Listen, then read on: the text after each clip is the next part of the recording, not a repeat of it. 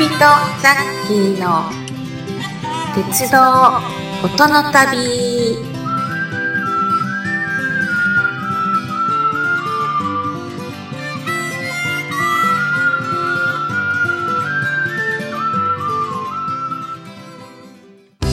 はい、みんなお父さんザッキーですということで、今週も始まりましたこちびとザッキーの鉄の音の旅ですね。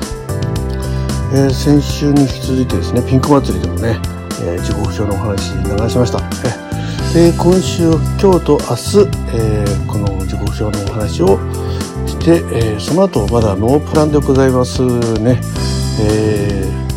残るはね、鉄道の、北海道編のね、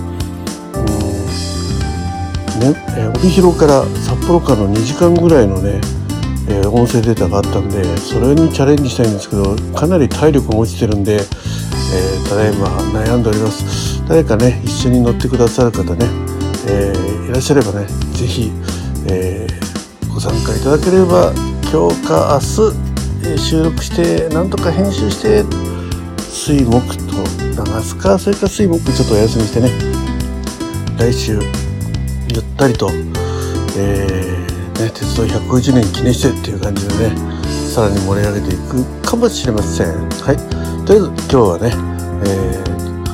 自己評価、ね、昔の、昔ってもね、さっきの、学生時代、50年ほど前のね、自己表を見て、昔はこういうの見ていろいろ旅のプラン練ったんだよねってお話から、瀬戸内海の話に話は進んでまいります。はい。ではスタートです。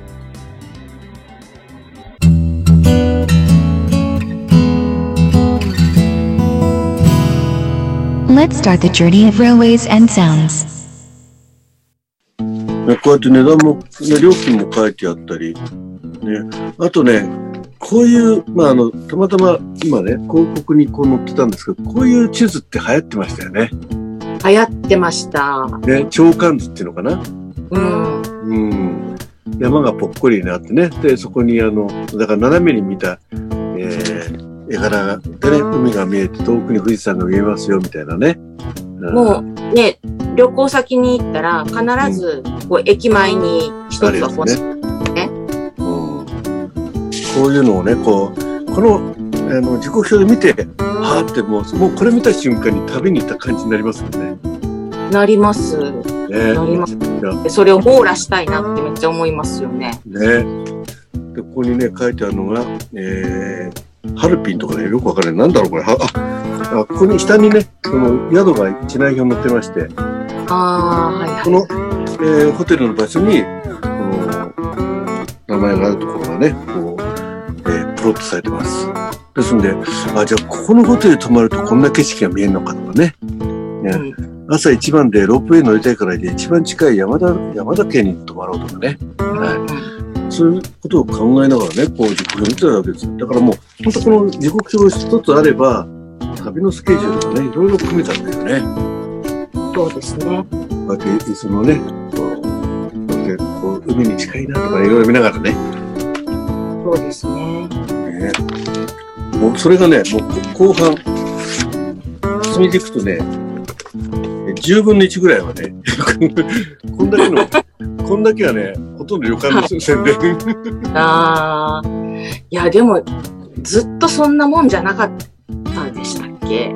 でもね、多分そんな感じですね。今、最新号で、ないと思うんです。後ろのページはね、ないですよ。本当に、さっきの、時刻表復刻版と、鉄道模型店のポポンテッタっていう鉄道模型店の宣伝で、だから123ページ広告後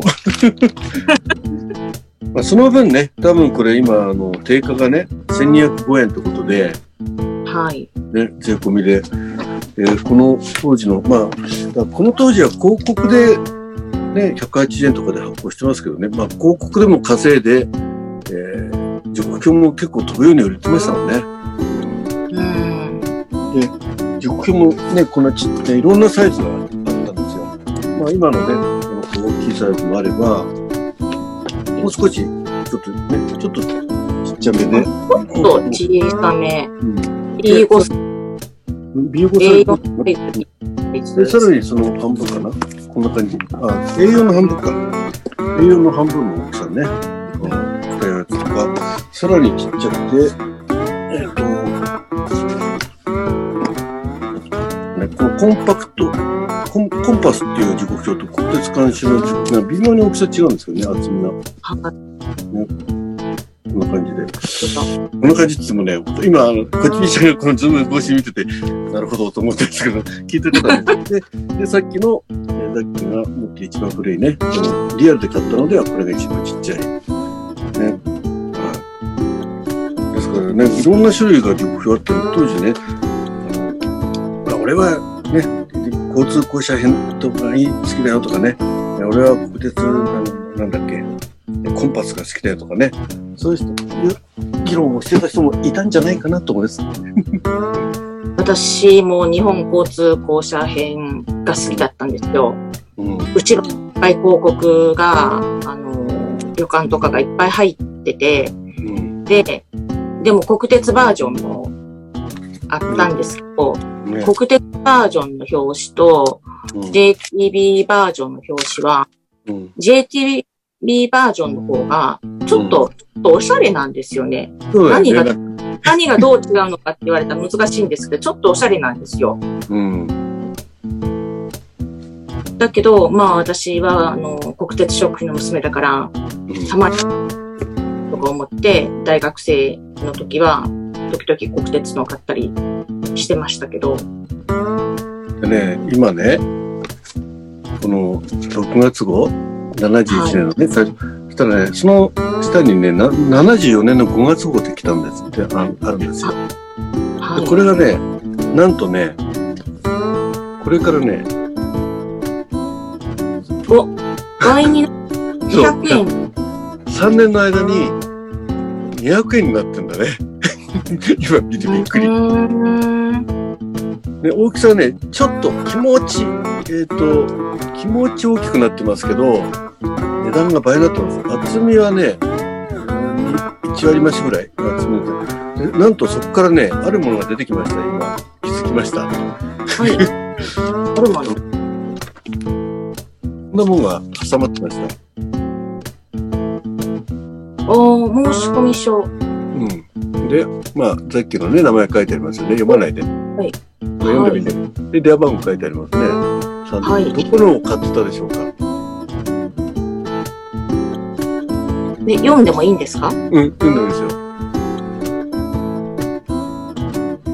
普通車、急行指定席、雲仙2号、下関から笠田がどこかわかんないんだけど、うん、雲仙2号やから九州に行く方ですよね。そうですよね。で、これ多分ね、下関まで、行った時のやつだと思うんですよ。はい。俺、これ乗った記憶はないんですよね。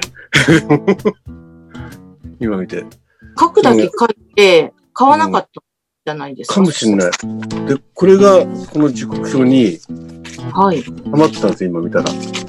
はい。ってことはね、多分、74年の、7月27日に乗ろうと思ったんだね、きっと。で、この笠岡って、瀬戸内海のあれですよ。乗ってるわ、これ。乗ってる。下関から新幹線じゃないんだ。そうだ。思い出した。笠岡やったら、あれですよね。岡山と広島の間の笠岡ですね。そしたら、山陽本線ずっと走ってる。で、前、ザッキーの、少年ザッキーの話したときに、はい。下関まで行って、そこから新幹線で帰ってきたって言ったじゃないですか。はいはい。それ間違いですね。とりあえず、雲仙2号に乗って笠岡まで来たんですよ。ああ。で、多分ね、そこから今度岡山から新幹線に帰ったかもしれない。なるほど。で、なぜ笠岡に行ったでしょうか。ここで問題です。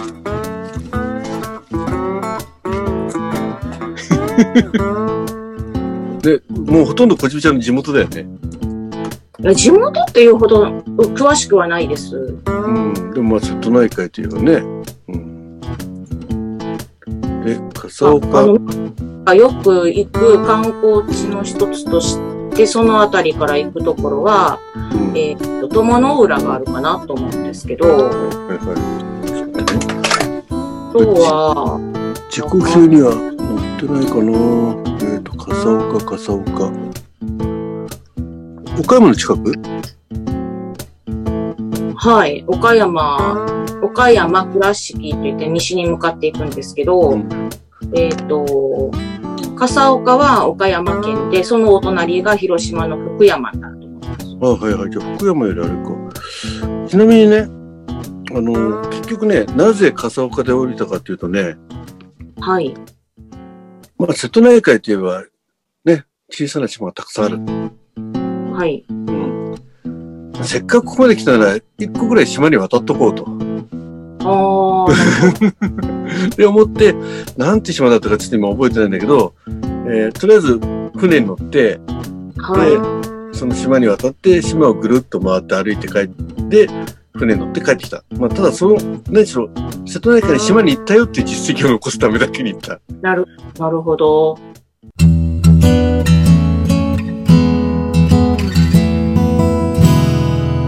Let's start the journey of railways and sounds. 皆さんお楽しみいただけたでしょうか。こちびとザッキーの鉄道音の旅では、一緒に鉄道や旅の話をしてくださるゲストを募集しております。